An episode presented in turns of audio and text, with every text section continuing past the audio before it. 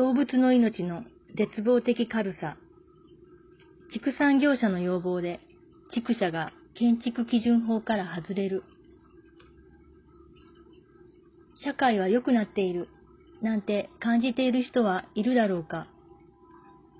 日本の畜産業者による畜産動物たちへの扱いや、それに合わせた国の動きを見ると、日本社会がますます悪くなっていっていることは間違いないようだ。動物への暴力と人への暴力は隣り合わせでつながっているが、人々はそのことに気がついていないようで、動物への扱いのひどさ、命の軽視、差別は悪化の一途をたどっている。今回、農林水産省が改正を提案したのは、鶏や豚や牛などの畜産動物を収容する畜舎を別の特例の法律を作って建築基準法から除外して畜舎をもっと安く作れるようにしようという法律だ。建築建築基準法とは、括弧建築物の敷地、構造、設備及び用途に関する最低限の基準を定めて、国民の生命、健康及び財産の保護を図り、もって公共の福祉の増進に資することを目的としており、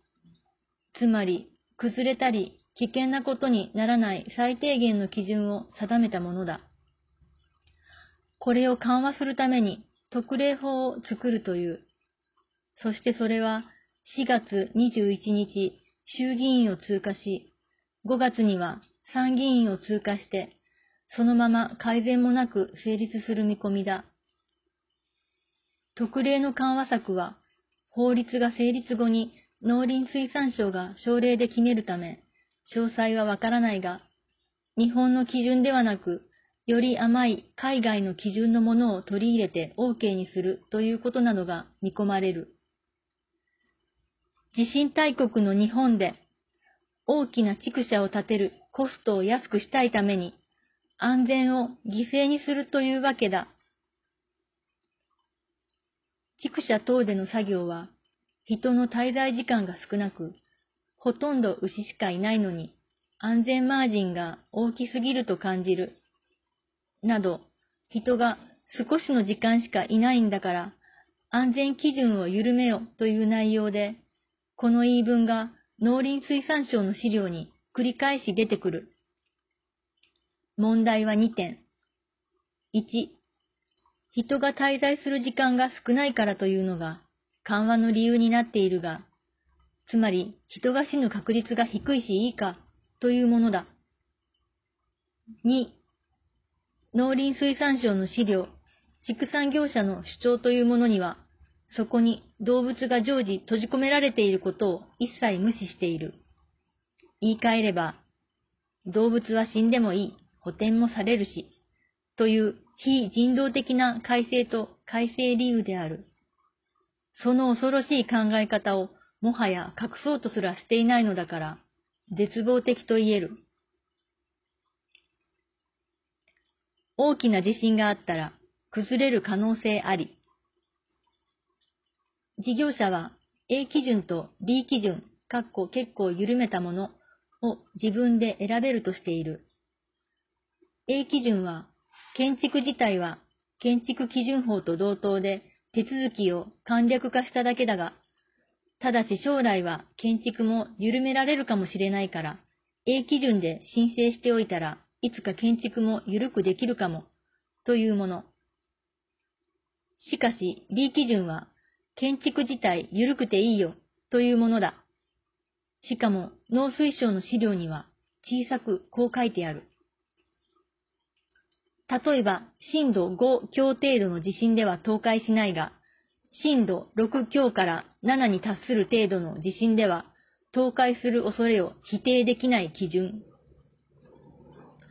田村隆明議員、かっこ福岡は衆議院農林水産委員会でこの耐震性の問題について指摘し、震度6強の揺れというのがどの程度のものなのか、また、震度6強以上の地震の頻度を気象庁に質問した。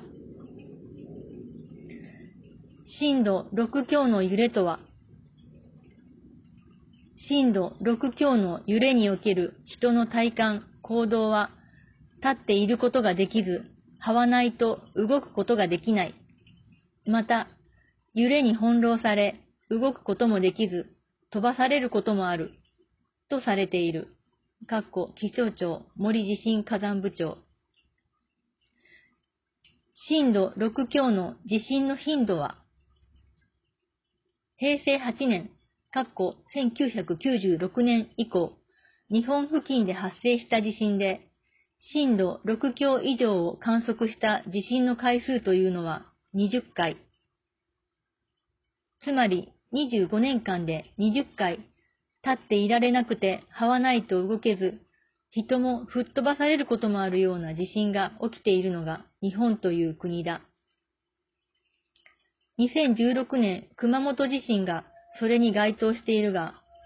この時、畜産動物は32万5387頭羽が閉死し、1万2305件の畜舎が倒壊し、504.7億円の損害が出ている。農業用ハウスの損傷が945件と比較すると、随分高い割合で倒壊しているではないか。なお、これらの畜産業者は、国の保険に入っていれば被害は補填される。この国の保険には年間850億円が費やされている。でも動物の命は戻らないし、動物が味わった苦しみも取り消せない。建築家は何と言っているのか。田村議員はさらに農水省が開催した3回だけの検討委員会での建築家の意見を引用して、危険性をさらに指摘した。建築技術系の委員から次のような発言がされているところです。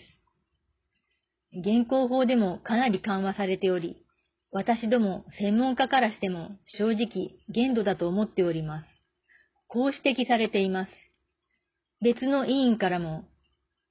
畜舎基準の低減率があり、すでにかなり落としているというところで、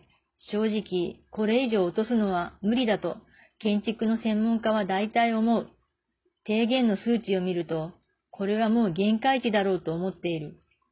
こういう発言が次々とされているわけであります。検討委員会で。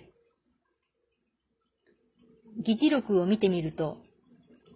私どもも告示のいろいろな低減の数字を思いますと、これはもう限界値だろうと思っております。これ以上何ができるか、と懸念を示している。金子めぐみ議員、かっこ福島と串田誠一議員、かっこ神奈川も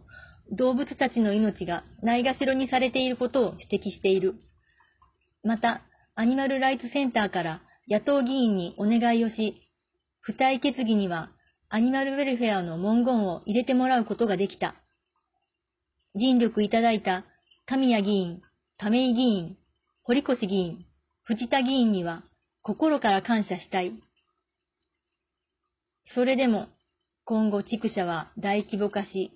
安価に安全性低く畜舎が建てられていく。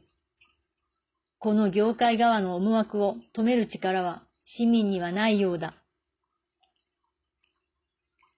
衆議院の付帯決議3、家畜の能力が引き出され、家畜が健康になり、生産性の向上や畜産物の安全につながるアニマルウェルフェアに配慮した家畜の管理の普及促進のための指導、支援を充実させること。この法律で機械化が進んだら、アニマルウェルフェアも叶うなどと農林水産省は述べたが、この法律の趣旨にアニマルウェルフェアは一切入っていない。この法律は乳牛や肉牛などを中心に飼料が作られているが、事実、農林水産省の資料には、乳牛のつなぎ飼いをなくすような意図は一切なかった。人の滞在時間が少なく、ほとんど牛しかいないのに、という主張自体もアニマルウェルフェアから真逆に進んでいることがわかる。動物にかける時間、動物を観察する時間、動物をケアする時間はほとんどないと自ら告白している。そもそも B 基準で畜舎を建てること自体、動物を苦しめることを厭わないということに等しい。確率の問題であろうが、建築基準法から外れ、安全基準の低いものにしてしまおう、安くするために、という意図なのだ。従業員がたまたま中にいた場合のリスクと、畜産動物が常時いて倒壊すれば必ず怪我をして死ぬというリスクを気にしない畜産業者がどれほどいるのか。今後私たちは監視を続けなくてはならない。